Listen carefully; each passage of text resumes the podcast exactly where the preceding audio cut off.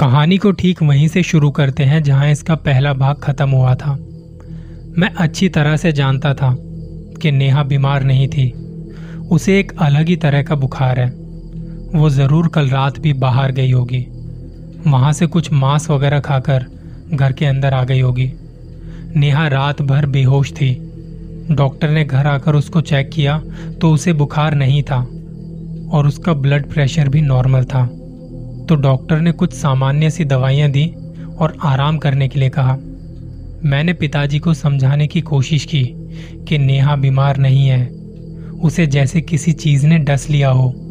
कोई भूत, पिशाच वगैरह उसके पीछे लग गया है, पर वो मेरी बात को मान ही नहीं रहे थे। उन्होंने मेरे हाथ में कुछ पैसे थमाते हुए कहा कि अगले दिन सुबह वो वापस काम पर जाने वाले हैं। तो घर का सारा ख्याल फिर से मुझे ही रखना था। और उस रात भी हम सब एक कमरे में ही सोए थे। बस नेहा दूसरे कमरे में खाट पर सो रही थी। रात के करीब दो बज रहे होंगे कि बर्तनों की आवाज़ सुन हम सबकी नींद खुल गई। हमने उठकर देखा तो पूरे घर में एक अजीब सी बदबू फैल चुकी थी। वो किसी सड़े हुए मांस की बदबू की तरह थी। माँ उठकर यहाँ वहाँ देखने लगी। पिताजी भी जाग गए थे। उन्होंने नेहा के कमरे में जाकर देखा तो वो वहाँ नहीं थी। मैं समझ गया था कि ज़रूर कुछ गड़बड़ है। माँ ने लाइट चालू करनी चाहिए, पर लाइट भी चली गई थी। हमारे यहाँ लाइट जाना बहुत आम बात थी। माँ ने अपने तकिए के पास रखी मोमबत्ती और माचिस निकाली। माँ ने उस अंधेरे में मोमबत्ती जलाई और रसोई की तरफ़ जाने लगी। मैं भी डरते हुए उसके पीछे पीछे जाने लगा। उस मोमबत्ती की रोशनी में कुछ कुछ नज़र आ रहा था। वो बदबू इतनी तेज थी कि हमें सांस लेने में तकलीफ़ हो रही थी। लेकिन फिर भी मैं माँ के साथ साथ आगे जा रहा था।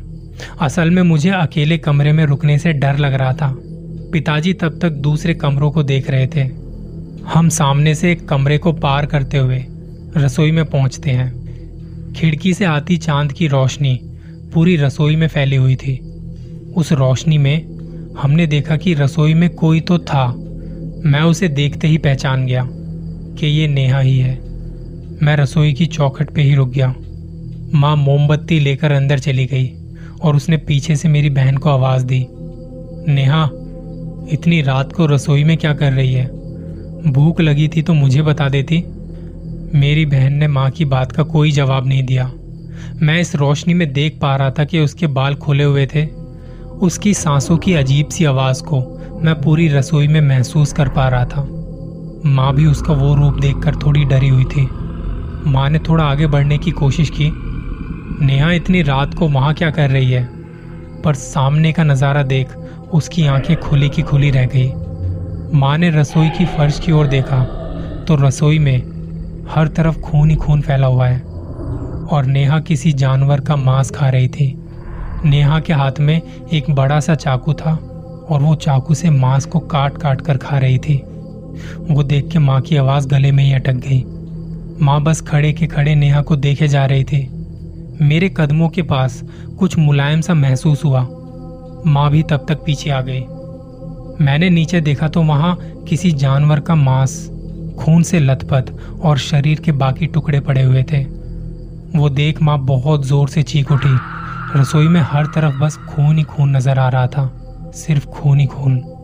माँ की आवाज़ सुनकर पिताजी भी वहाँ दौड़ के आए। पिताजी आगे बढ़कर नेहा को रोकना चाहते तो थे, पर तभी तभी नेहा ने बिना कुछ देखे चाकू उनकी तरफ़ कर दिया और इशारे से उन्हें अपनी जगह पर रुकने को कहा। वो नज़ारा देखकर पिताजी भी समझ गए कि वहाँ क्या हुआ है। उन्होंने किसी तरह माँ को रसोई से बाहर निकाला। नेहा का भयानक रूप देखकर वो भी डर गए थे और तभी तभी मैंने वो भयानक आवाज़ वो डरावनी आवाज़ सुनी। मुझे बहुत भूख लगी है।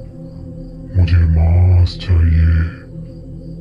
माँ मैं और पिताजी हम सब नेहा की हालत देख रहे थे कि तभी तभी नेहा अचानक से सब कुछ वहीं छोड़कर अपने कमरे में चली गई एकदम शांत और दबे कदमों के साथ। जैसे उसे कुछ पता ही ना हो कि वहाँ क्या हुआ है। वो हमारे बिल्कुल सामने से निकल गई, पर उसने एक नज़र हमारी तरफ़ देखा तक नहीं। पिताजी ने जाकर नेहा के कमरे को बाहर से बंद कर दिया। माँ कुछ बोलने की कोशिश तो कर रही थी, लेकिन माँ के गले में आवाज़ जैसे अटक सी गई हो, आवाज़ निकली नहीं। माँ ने बस इशारा करते हुए खिड़की के बाहर देखने को कहा। तब पिताजी ने खिड़की की ओर देखा और वहाँ देखकर वो भी डर के मारे कांपने लगे। खिड़की के बाहर कोई परछाई थी, जो घर के अंदर झाँक कर देख रही थी। माँ अब डर के मारे रोने लगी। मुझे तो कुछ समझ ही नहीं आ रहा था कि मुझे क्या करना है। उन्होंने माँ और मुझे एक कमरे में रुकने को कहा, और उन्होंने अकेले ही सब कमरों को साफ़ किया। पूरे घर में धूप अगरबत्ती जलाई, और रात भर वो भगवान की पूजा करने लगे। पूजा करते करते सुबह हो गई। पिताजी ने नेहा के कमरे का दरवाज़ा खोलकर देखा नेहा अभी भी गहरी नींद में थी। तभी एक पड़ोसी ने माँ को ज़ोर ज़ोर से पुकारते हुए बाहर आने को कहा। पिताजी और माँ, हम सब बाहर चले गए। वहाँ जाकर देखा तो घर के आँगन में कई सारे कौए मरे पड़े थे। कुछ तो अभी भी तड़प रहे थे। पिताजी ने मुझे तुरंत उनके एक दोस्त को घर बुलाकर लाने को कहा। उनके वो दोस्त भूत पिशाच के बारे में जानते थे। मैं पास के गाँव जब उनके घर गया तब वो घर पर नहीं थे। तो मैं वहीं उनके घर वालों को अपने घर की सारी बातें बताकर वापस आ गया। और मेरे घर आने के कुछ ही मिनट में वो भी आ गए। दिखने में वो साधारण सा आदमी था। कोई साधु या बाबा जैसे वेश में नहीं था। कुर्ता, पजामा और सर पर पगड़ी। घर के अंदर आते ही उन्होंने एक अजीब सी चीज़ को महसूस किया। नेहा को हमने खाट से बाँध रखा था और वो अपने आप को छुड़ाने के लिए छटपटा रही थी। नेहा का पूरा रूप बदल गया था। हमारी मासूम सी नेहा अब किसी भयानक डरावनी शक्ति के रूप में बदल चुकी थी। शरीर पर झुर्रियाँ ही झुर्रियाँ नज़र आ रही थी। तो आँखें किसी बूढ़े इंसान की तरह अंदर चली गई थी। चेहरा सफ़ेद पड़ चुका था। उसकी वो हालत देख मुझे बहुत डर लग रहा था और बहुत बुरा भी लग रहा था। उस आदमी ने घर के अंदर आते ही अपनी जेब से एक थैला निकाला और उसमें रखी भस्म निकालकर नेहा के चारों तरफ़ एक गोल आकार बनाया और वहीं सामने एक गोल आकार बनाकर उसके बीचों बीच में एक नींबू रख दिया। उसके बाद वो हमारे पास आए। अपनी दूसरी जेब से कुछ भस्म निकालकर उन्होंने उसे हम सबके माथे पर लगाया और वो आदमी नेहा के आगे दूसरे घेरे में जाकर बैठ गया। पास से एक छड़ी ली और उसे ज़मीन पर मारने लगा कि तभी तभी नेहा हलचल करने लगी। और वो नींबू भी अपना रंग बदलने लगा। नेहा पालती मारकर बैठी हुई थी। बाल चेहरे पर आ चुके थे और उससे पूरा चेहरा ढका हुआ था और वो बस, ये आवाज़ किए जा रही थी। उस आदमी ने छड़ी को ज़मीन पर मारते मारते नेहा की ओर उठाया कि तभी तभी उसने अपनी खून भरी नज़र उस आदमी की तरफ़ रोक दी। तभी उस आदमी ने कुछ मंत्र वगैरह पढ़ने शुरू किए और फिर नेहा ज़ोर ज़ोर से चीखने चिल्लाने लगी। लेकिन वो चीखने की आवाज़ नेहा की नहीं थी। वो आवाज़ किसी आदमी की थी। वो जैसे चीखने लगती, नींबू का रंग अपने आप बदल जाता था। नेहा की हालत देखकर माँ भी रोने लगी। पिताजी माँ को बाहर के कमरे में लेकर चले गए। मैं भी वो सब देख बहुत डरा हुआ था। लेकिन फिर भी मैं वो सब कुछ देखना चाहता था। उस आदमी ने फिर से कुछ भस्म जैसा निकाला और नेहा के माथे पर लगाया। नेहा झट से पीछे हट गई। उसकी आँखों में अब पहले से ज़्यादा खून उतर चुका था। सूखी लाल नज़रों के साथ वो एक एक को देख रही थी। कभी बीच में ही सोने का नाटक करती तो कभी चीखती चिल्लाती। इतना सब होने के बाद भी वो पिशाच नेहा के शरीर से बाहर जाने का नाम नहीं ले रहा था। तब आखिरकार उस आदमी ने थोड़ा सा भस्म अपने हाथों में लिया और उसे नींबू पर रखते हुए नेहा के मुँह में दबा दिया और भस्म मुँह में जाते ही वो ज़ोर ज़ोर से चिल्लाते हुए ज़मीन पर गिर पड़ी। उस आदमी ने तब मेरे पिताजी से कहा कि आपकी बेटी को अब भी पूरी तरह से उस पिशाच, उस बुरी आत्मा से छुटकारा नहीं मिला है। तब उन्होंने एक मंदिर का नाम बताया कि जल्दी से जल्द आपको इसे वहाँ ले जाना होगा। तभी शायद कुछ हो सकता है। वो पिशाच बहुत ताकतवर है। वो अभी तो चला गया है, लेकिन मौका मिलते ही वो वापस आ जाएगा और आपकी बेटी को पकड़ लेगा। मेरे पिताजी और माँ नेहा को लेकर उस मंदिर के लिए निकल गए। वो मंदिर कहाँ था? कितनी दूर था? मुझे कुछ पता नहीं था। लेकिन रात तक वो घर नहीं लौटे। उस रात मैं अकेला ही घर पर था। बहुत देर इंतज़ार करने के बाद मैं कमरे में सोने चला गया। मेरा ध्यान बार बार खिड़की से बाहर जा रहा था तो मैं खिड़की बंद करके सो गया। मुझे भूख लगी है। मुझे मांस चाहिए। एक अजीब सी आवाज़ में ये शब्द मेरे कानों में गूंज रहे थे। मेरे बिस्तर के पास कोई बैठा हुआ है। रात के उस घने अंधेरे में काले घने बालों से ढका हुआ उसका वो चेहरा और बालों के बीच से दिखाई देती उसकी खून भरी आँखें, जो कि मुझ पर ही टिकी हुई थी। उस सन्नाटे में मैं उसके गले से आती गड़गड़ाहट भरी आवाज़ सुन पा रहा था। इतने में उसने अपना बायां हाथ मेरी छाती पर रख दिया। हाथ रखते ही मेरी धड़कनें और तेज हो गई। पता नहीं वो क्या करना चाहती थी। और तभी दाएँ हाथ से एक छुरा मेरी गर्दन पर रखते हुए मेरी गर्दन पर घुमाया। और मैं चीखते हुए नींद से जाग गया।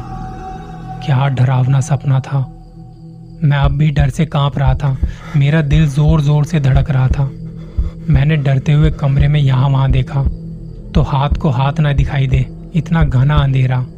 अपने आप को शांत किया और फिर करवट बदलकर सोने की कोशिश करने लगा। मुझे अब बार बार नेहा का ख्याल आने लगा। मेरी नज़र अभी भी खिड़की के बाहर जा रही थी। खिड़की के बाहर से आसमान नज़र आ रहा था। चाँद की रोशनी से वो आसमान सफ़ेद काला दिखाई पड़ रहा था। कुत्तों के भौंकने की आवाज़ आ रही थी। कमरे में अकेला होने के बावजूद ऐसा लग रहा था जैसे मैं अकेला नहीं हूँ। लेकिन इस भयानक सन्नाटे में बस एक आवाज़ थी, जो इस सन्नाटे को और डरावना बना रही थी। बाहर से आती कुत्तों के रोने की आवाज़ और गरजते हुए बादल, शायद बारिश होने वाली थी। इन सब में मुझे बार बार ऐसा लग रहा था जैसे कोई अब मेरे सर के पास बैठा हुआ है, जिसके हाथ में धारदार चाकू है और वो बस मेरे सोने का इंतज़ार कर रहा है। वो मेरे कमरे में कहाँ है, ये बताना मुश्किल है, पर इसकी आहट को मैं अब भी महसूस कर पा रहा था। मैंने अपनी एक तरफ़ से दूसरी तरफ़ करवट बदली, तब मैंने महसूस किया कि कोई मेरे सर के पास बैठा हुआ है। लेकिन मेरे करवट बदलते ही वो उठकर खड़ा हुआ। मगर वो कौन था? घर पर तो कोई भी नहीं है। तो फिर वो कौन है जिसे मैं महसूस कर पा रहा हूँ? मैं अब आसपास होती हर एक आहट को सुनने की कोशिश करने लगा। मैं किसी के चलने की आवाज़ महसूस कर पा रहा था। मैं सुन पा रहा था। कोई एक कमरे से दूसरे कमरे में चलकर जा रहा था। कभी वो आवाज़ मुझे दूर जाती सुनाई देती तो कभी मेरे करीब आती। और मैं अपने शरीर को सिकोड़ कर पड़ा रहता। जब कभी हमें घर में अकेला होने के बाद ऐसा महसूस होता है तो तुम्हारा दिल काँप उठता है। लेकिन वो क्या है? वो देखने की हमारी हिम्मत नहीं होती। मेरा गला अब तक सूख चुका था। मेरी उठकर पानी पीने की हिम्मत तक नहीं हो रही थी। कुछ देर तक तो मैं ऐसे ही पड़ा रहा। सब शांत होने पर मैंने खिड़की से आती चाँद की रोशनी में, घड़ी में देखने की कोशिश की। रात के दो बजकर पंद्रह मिनट हो गए थे। अब तक हमने जो भी अजीब देखा था या महसूस किया था, वो ठीक दो बजे के करीब ही घटा था। वो माहौल ऐसा था कि ये घर मुझे निगल जाएगा। मैं उस एहसास की वजह से रात भर सोया नहीं था। रात के तीन बजे के करीब धड़ाम से घर का दरवाज़ा अपने आप खुला। वो इतनी तेज़ आवाज़ थी कि मेरा दिल थोड़ी देर के लिए धड़कना बंद हो गया। मैंने धीरे से उठकर देखा तो मैंने किसी परछाई को घर से बाहर जाते हुए देखा। कुछ ही देर में मेरे पिताजी और माँ भी घर पर आ गए, लेकिन उनके साथ नेहा नहीं थी। उन्होंने कुछ दिनों तक तो मुझसे झूठ कहा कि नेहा का इलाज हो रहा है वहाँ पे, इसलिए उसको वहाँ मंदिर में छोड़ के आए हैं। लेकिन कुछ दिन तक नेहा की घर में कोई बात नहीं हुई। तो मैंने बार बार माँ और पिताजी से पूछा कि क्या हुआ है उसे? मुझे बताओ नेहा कहाँ है? तब पिताजी ने मुझे शांत रहते हुए कहा, नेहा की उसी दिन मौत हो गई थी जिस दिन उसे मंदिर ले जा रहे थे। वो हमसे बार बार ये कह रही थी कि उसे भूख लगी है, उसे खाने के लिए मांस चाहिए, पर हमने उसे जकड़ रखा था। लेकिन मंदिर तक पहुँचते पहुँचते नेहा ने अपने हाथों और पैरों को बुरी तरह से नोच लिया था। एक वक्त तो ऐसा था जब उसने अपनी खुद की आँख निकाली और उसे खा गई। मंदिर तक पहुँचने से पहले ही उसका खून इतना बह चुका था कि उसकी मौत वहीं पे हो गई थी। नेहा के साथ अचानक ये सब क्या हो गया था? किसी को कुछ भी पता नहीं चला। पिताजी ने घर आकर घर की शुद्धि करवा ली। तब उन्होंने बताया कि जिस अमावस्या की रात नेहा बाहर खेलने गई थी, उस रात वापस घर आते आते एक आवाज़ को सुनकर वो बरगद के पेड़ के पास छुप गई थी। तब उसने देखा कि कुछ काली परछाइयाँ खिसकती हुई उसकी तरफ़ बढ़ी चली जा रही थी। वो देख नेहा बहुत डर गई थी। वो समझ नहीं पाई कि करना क्या है और किसी बुरी ताकत और पिशाच ने नेहा को अपनी चपेट में ले लिया था। ये सब वहीं से शुरू हुआ था और नेहा की मौत के साथ सब खत्म हो चुका था, सब खत्म हो गया था।